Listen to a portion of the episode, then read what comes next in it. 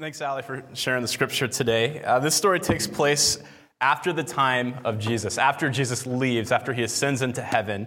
And here we have Peter and John, two followers of Jesus, two of Jesus' closest friends, are still in Jerusalem. But everything's changed for them. Jesus is now gone. And what we find is that they're going to the temple to pray, as they would do every single day at 3 p.m. For them, uh, their religious experience, they had set times in the day that they would, would gather to pray, and they held those very sacred. And they're on their way to pray, and they meet this crippled, and then they have this encounter with the crippled that changes the crippled's life forever.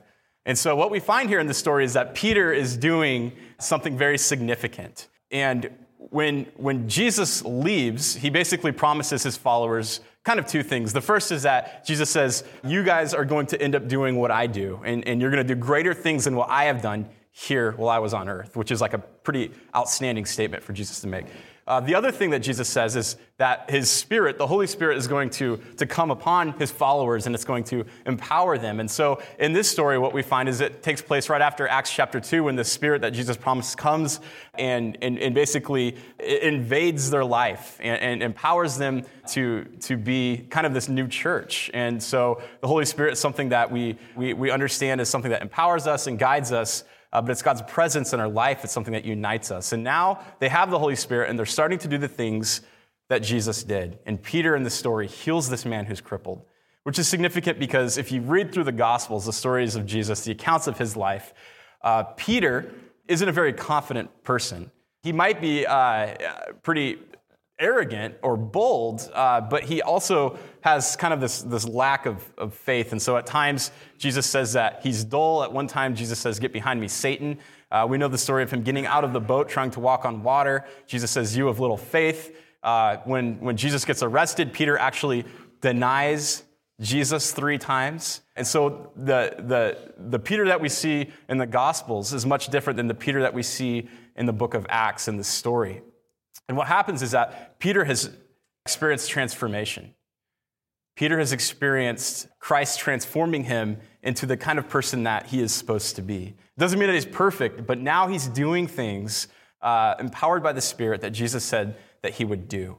And what we find is when Peter writes a letter to the early church, in his uh, letter, First Peter, he uses this phrase that he's experienced this great mercy and has a new birth into a living hope that comes from the resurrection of Jesus. So, Peter, post resurrection, has been transformed, and because of that great mercy, into this new birth with a living hope.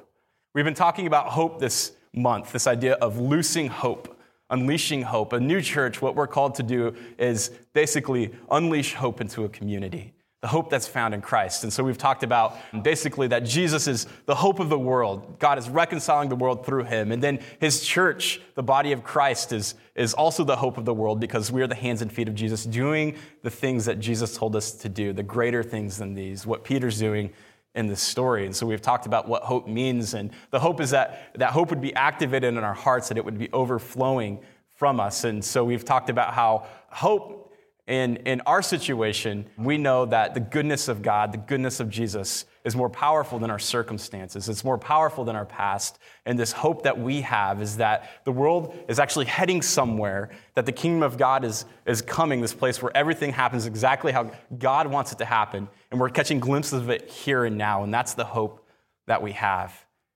So Peter has this hope, and he's starting to share it.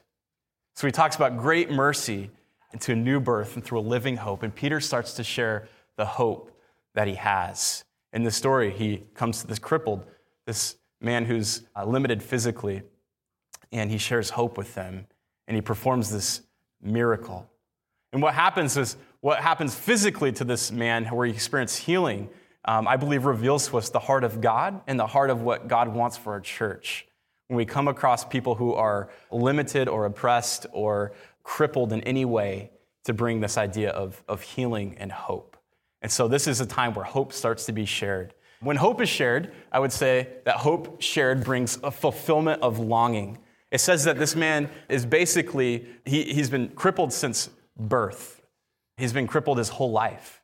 And he's been sitting outside of this gate, outside of the temple, which I'm sure Jesus walked by all the time when he was here, which raises the question why did Jesus not do anything about it? But this man's been longing for healing. And now it's done through Peter, done through Jesus' church. This man has this deep longing that he's experienced this crippledness his whole life. And finally, something happens to him, crippled from birth, outside the temple courts every single day. And then one day, all of a sudden, Peter shows up, empowered by the Spirit of Christ, and heals this man.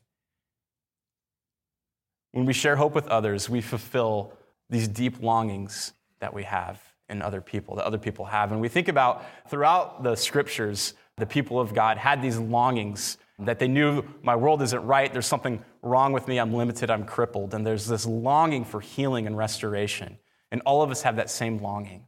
And as the church, when we share hope with others, we fulfill that longing, which is ultimately a longing for Christ and the full contentment of life that comes through God.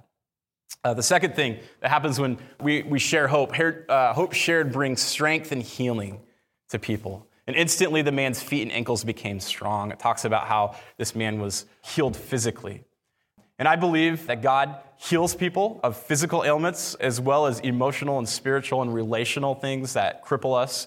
That God is a God of healing. He's, we call him the great physician. And I believe that he works miracles. I don't know how the miracles work. It's like the, St. Augustine who said miracles don't work in opposition of nature, but in opposition of what we know of nature. Maybe you'll say miracles work in opposition not of science, but of what science knows of the world. But the thing is that, that God, God wants us to be restored and healed. And, and, and what we find is that he does it in all sorts of different ways. And here it's a physical healing. And maybe you've experienced something like that in your life, or you know someone who has, or it's unexplainable. They've had this thing that's been hindering them or hurting them, and all of a sudden God shows up and there's this miraculous healing. And the same thing happens in us in our spirit, and the same thing happens to us emotionally. That God shows up, and all of a sudden there's this experience of healing where we have strength and healing that comes. We believe that life in Christ, healing is offered. Not sure how it always works, but we believe God is healing and restoring and redeeming. And for this man, this crippled, he experiences that in this encounter with God's followers and Peter and John. We live in a world that's broken and that's hurting. Just on Friday, some of our dear friends that we've known for quite some time grew up with their children. This is kind of a, a couple that's starting to get a little bit older now. We're in a car wreck on Friday, a very devastating car wreck. They uh, were driving and were hit by a person who uh, had a diabetic coma, swerved into the road, hit him head on at 50 miles an hour. And the husband's okay, he's bruised, but the wife broke both of her legs and she's in surgery right now. You hear stories like this, and it's like we're so close to these people and we know them so well, and then this is so quickly, life changes for them. We live in this fragile world where things get broken, and we believe that God is putting things back together. We believe that He's with us in the things that are broken, and He's healing and restoring and giving strength. As a church, when we share hope, we bring strength and healing to people who've experienced injury. The third thing that hope shared brings restoration and purpose. And I love this crippled when the strength comes to him, he jumps up and he's walking and he's jumping and he's praising God. So God doesn't just heal us for the sake of healing us, but he heals us because he's restoring us to be the kind of people that he's created us to be. And for this man, all of a sudden, he's able to use his limbs again. He's able to jump up and run around, things that he's never been able to do, but was created with legs and created with the ability that he should be able to walk. He finally experiences that. I think when we share hope with the world, when God shares hope in our lives, all of a sudden we're able to do things that we were created to do. So we share hope because we want to activate people to be the kind of people God created them to be, to give them purpose.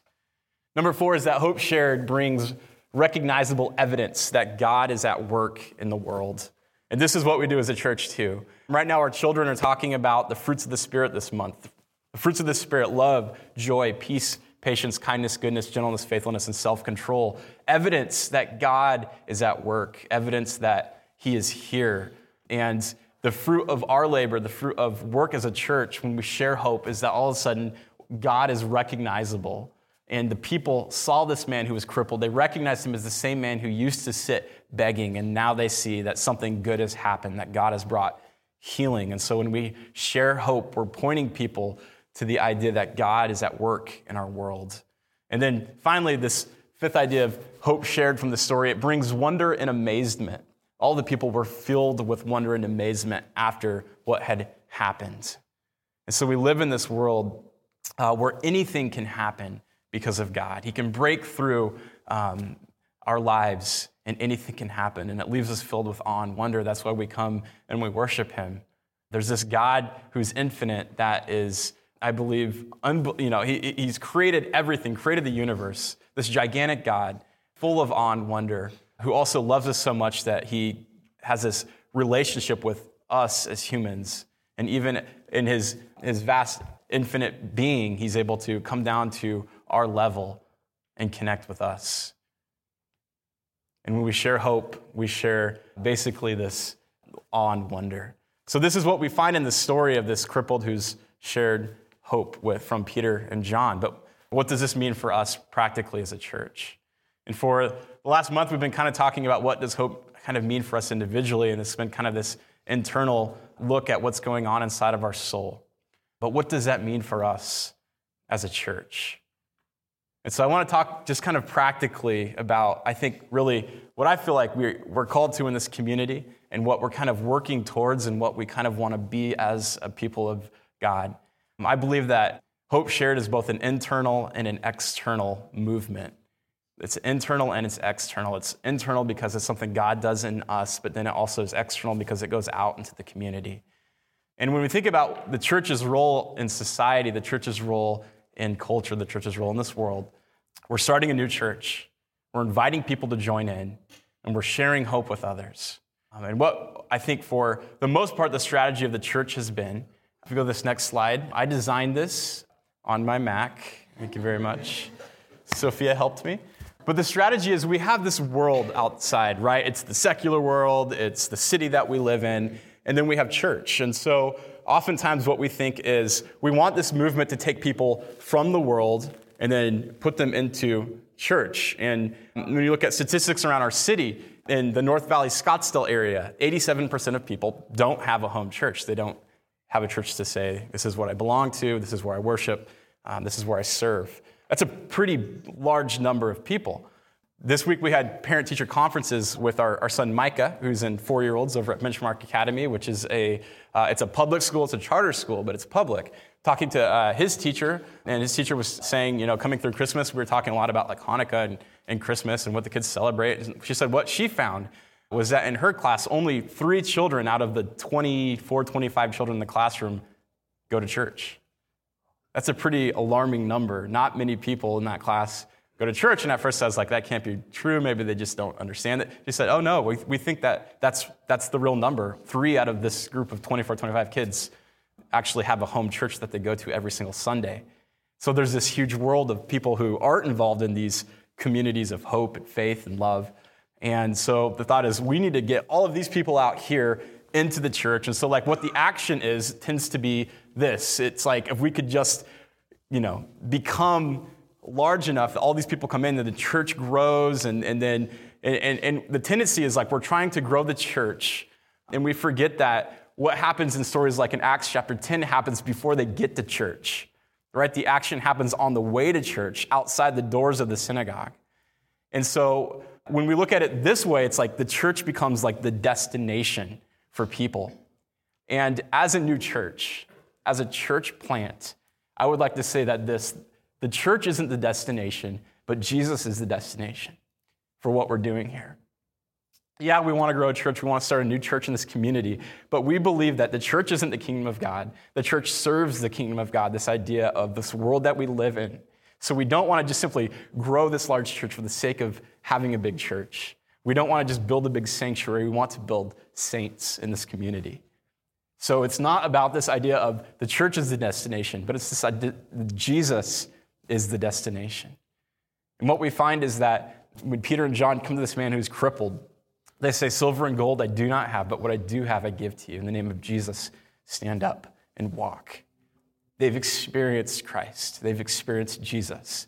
He is with them, and He's the destination. So, talking about even what we're doing here as we grow in influence, it's never been you know, about establishing just another church organization or church building.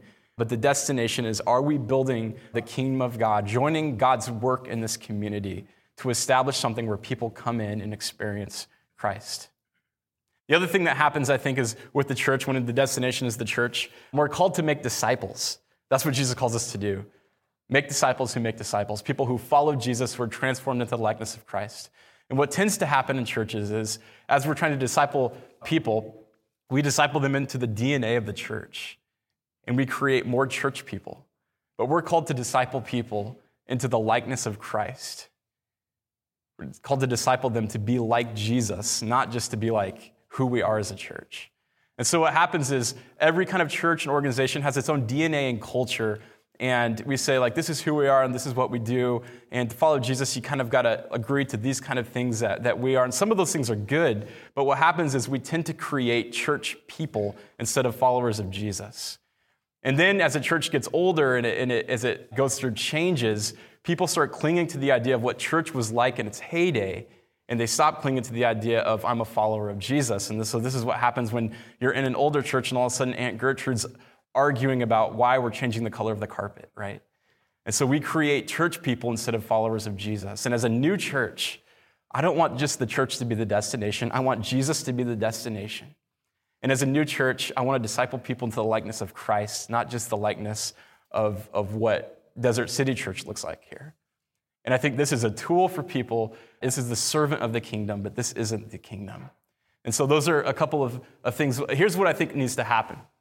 These idea of these circles is the church's activity in the world. We've seen that we've lost influence, right? Only 13% of people in this area are going to church on Sunday.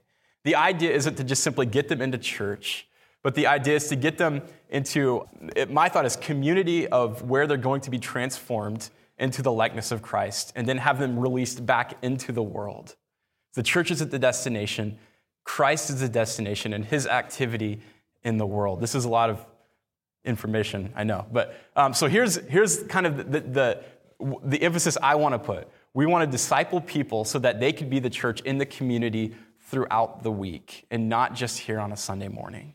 So they come into church, but then they're released back into the world. So there's these Phoenicians who are being transformed into passionately engaged Jesus followers. Because when you look at the statistics, church has lost influence in our, in our culture. It just has.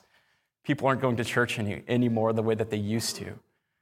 And if we're interested in making disciples of Christ here, it's not about just getting people to come into the doors, but it's about training people to go out into our communities to connect with people in a way that disciples them into the likeness of Christ.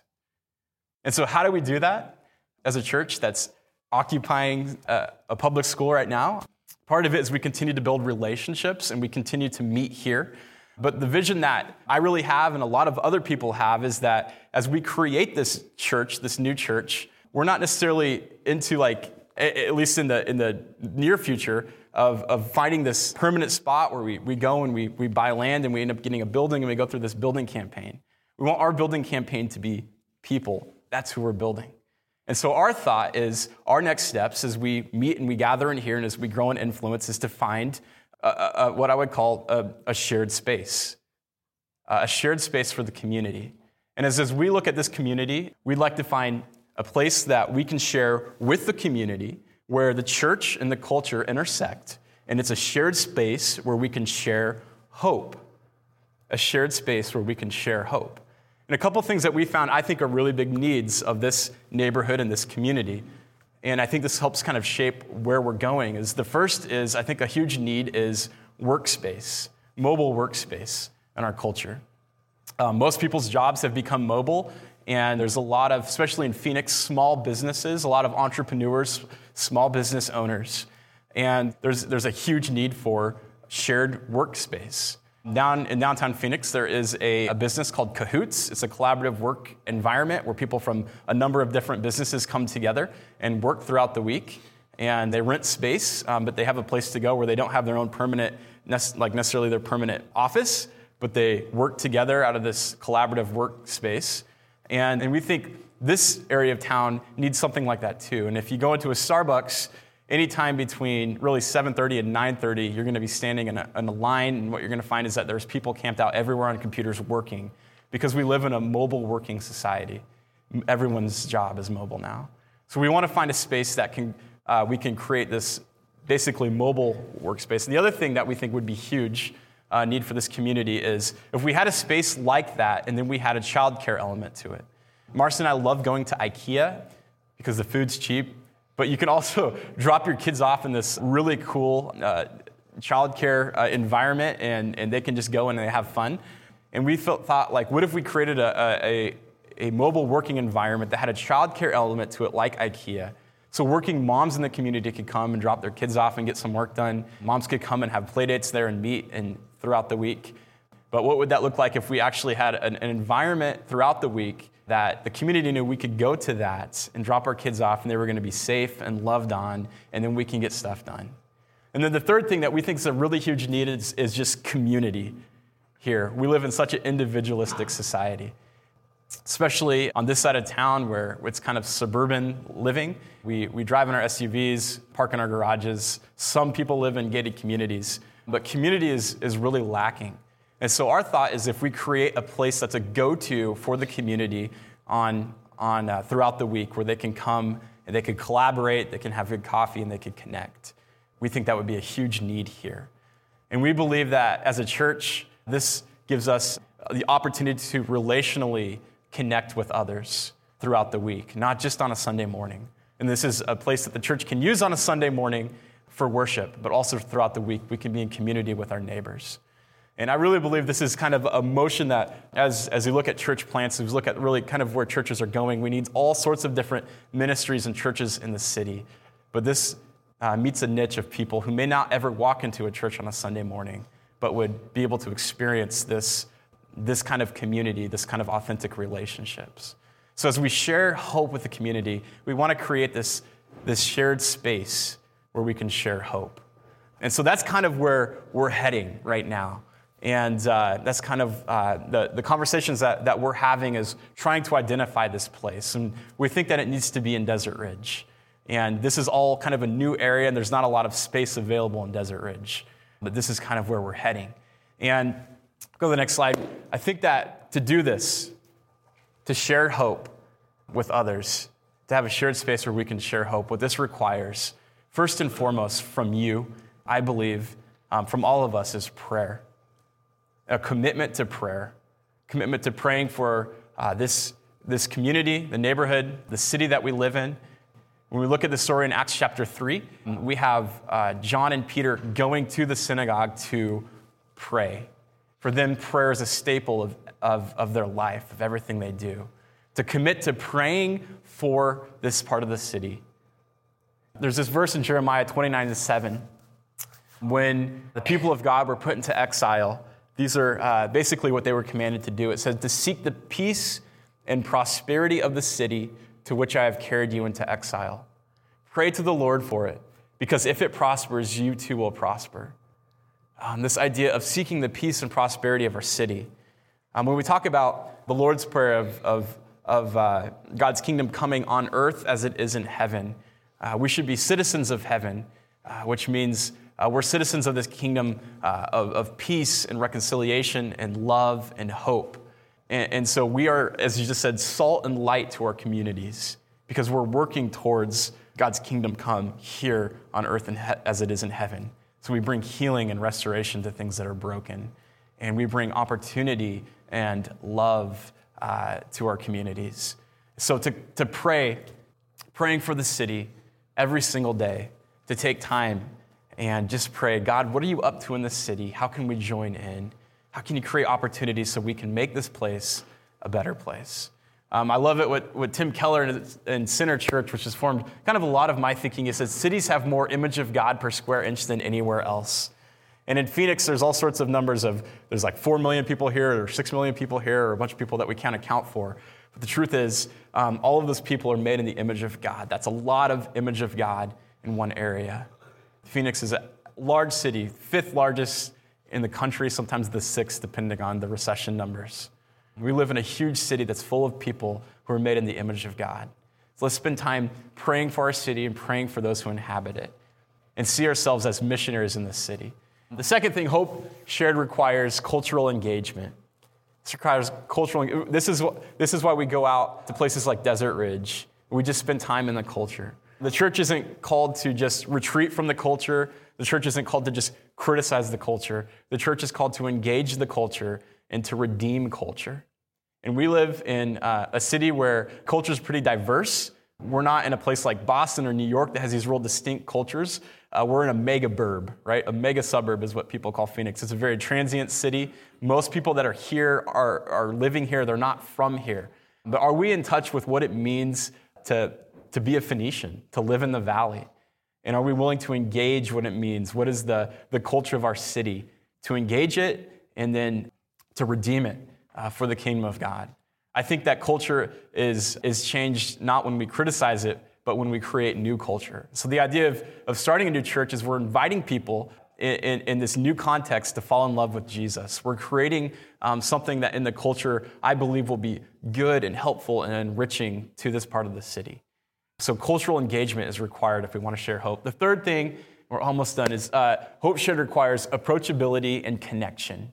For, for Peter and John, this guy calls out to them. There's something about, I'm, I'm sure he's begging um, from a lot of people, but John and Peter stop and connect with this guy. Are we approachable as people, as followers of Jesus? Are we approachable as a church? And are we willing to make connections? So, as a new church, it's not about just inviting your friends, but it's about making new friends in the community. Are we willing to do that, to have an approachability and the ability to connect with others? even those who are different than us, who look different than us, that act different than us, that think different than us. Um, I believe we want to share hope, we have to have this approachability and connection. I think that we need to be the go to people in this neighborhood. Um, and we're starting to see that even last week with the farmers market.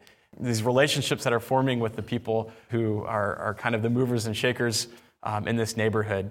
Um, great things happening with those connections, and them calling us and saying, with this next farmers market, here's something that we would really use help with. We want to become the go to people here. The fourth thing, hope shared requires courage and confidence. And this is something that we have in Peter as he says, Silver and gold I do not have, but what I do have, I give to you. Do we have the courage and confidence that as the body of Christ, this new church and this community, that we're called to make transformative difference here? I love this quote that I read. I actually just saw it on Twitter, but I don't even know who Bruce Barton is. But I'm like, wow, that's a really good quote. So there's no context for it. Sorry. But it says, Nothing splendid has ever been achieved except by those who dared to believe that something inside them was superior to circumstance.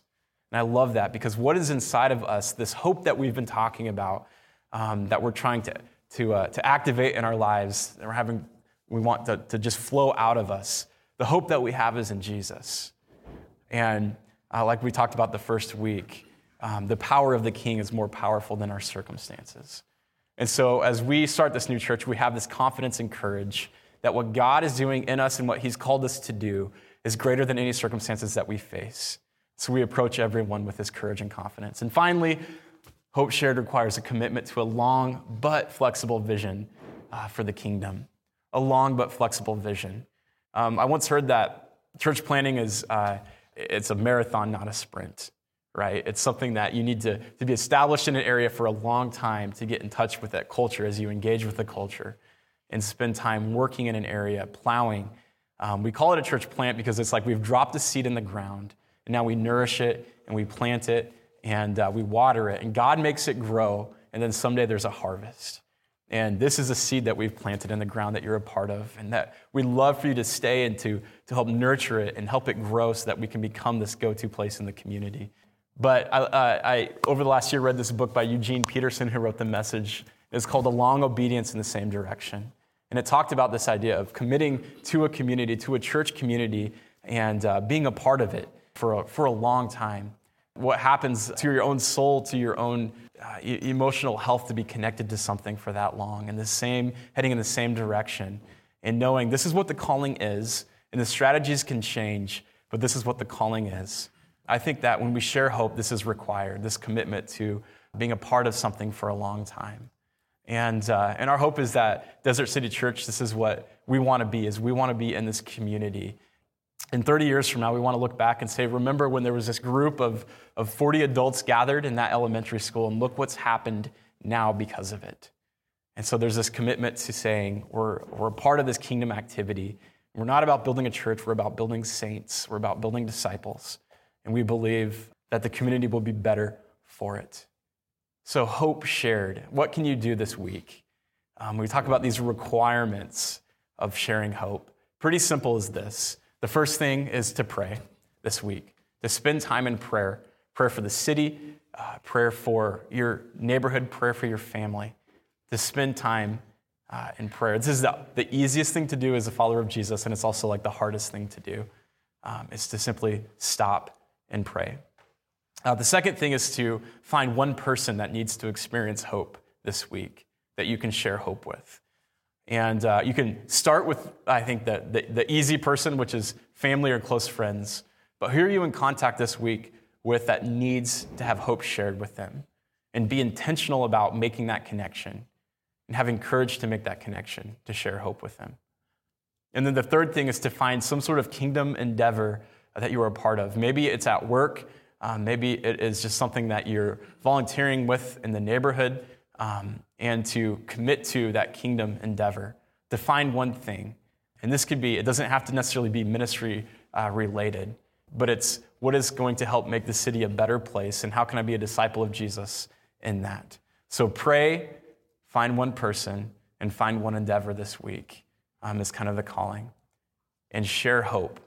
Um, share hope. So, uh, Hannah and Richard are going to come back up. It's a lot of information, but this is kind of the, the vision that we have, and we're still working on the details of how we're going to implement this, how we're getting it into place. Um, more and more conversations are, are taking place, and this is something that you can pray for, is this opportunities would continue to open up and grow um, as we see kind of what the next steps are for us as a church. And uh, my hope is that, that, that what we're doing here would continue, and we're not necessarily in a, a, huge hurry to get out of here. And we think that as relationships grow, God will open up the doors um, uh, in His timing. Obviously, as a, a, new church, we want everything to happen instantly, um, but that's usually not the case. Things take time to develop. But our prayer is that God would continue to guide us, and this is who we want to be here. Let's just take some time to, to reflect and reflect on, on, on, on this passage of sharing hope, what it means uh, for us, where we find ourselves in this story, and how we can share, share hope in the community. And when you're ready, we have communion that's available off here to my right. And uh, we take communion every week, and this is a place where we just kind of center everything around, around Christ and what he's done. Uh, we believe that communion, um, when we talk about healing of the world, this is how it happens, is through the death and resurrection of Jesus. The bread represents his body that's broken open. Uh, the juice represents his blood that's poured out. And from that breaking of, of Him comes healing and restoration uh, for the world.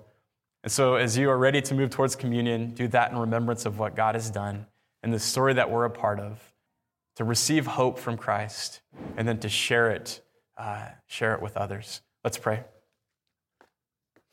Lord, thank you so much for this day. We thank you for, uh, for gathering us here. We thank you for uh, your love for us. We thank you for your church, your body that we get to be a part of. Lord, we don't take it for granted that we can meet here and worship you in public. We don't take it for granted, Lord, that, that we have freedom to do that. We thank you for that. Lord, as, uh, as we're just getting started here as a church, Lord, I just pray that you would guide us, that you would direct us, that you would give us courage, that you would open up doors in this community um, that we would grow in influence so that your name could be made uh, famous here, Lord. But as we move to this time of communion, we would just ask that you would stir in our hearts, that you would speak to us, that you would transform us, that you would fill us with your hope so that we may share hope uh, with our neighbors. Lord, I pray for anyone here today that is living in despair, that's living a hopeless life, Lord, uh, that they would experience your goodness today. That they would experience your presence, that they would be strengthened in their legs so they could stand and walk and jump and praise, that your hope would just infiltrate hearts today, Lord. We give you this time. We thank you for allowing us to be a part of this, this body of Christ. In your son's name we pray. Amen.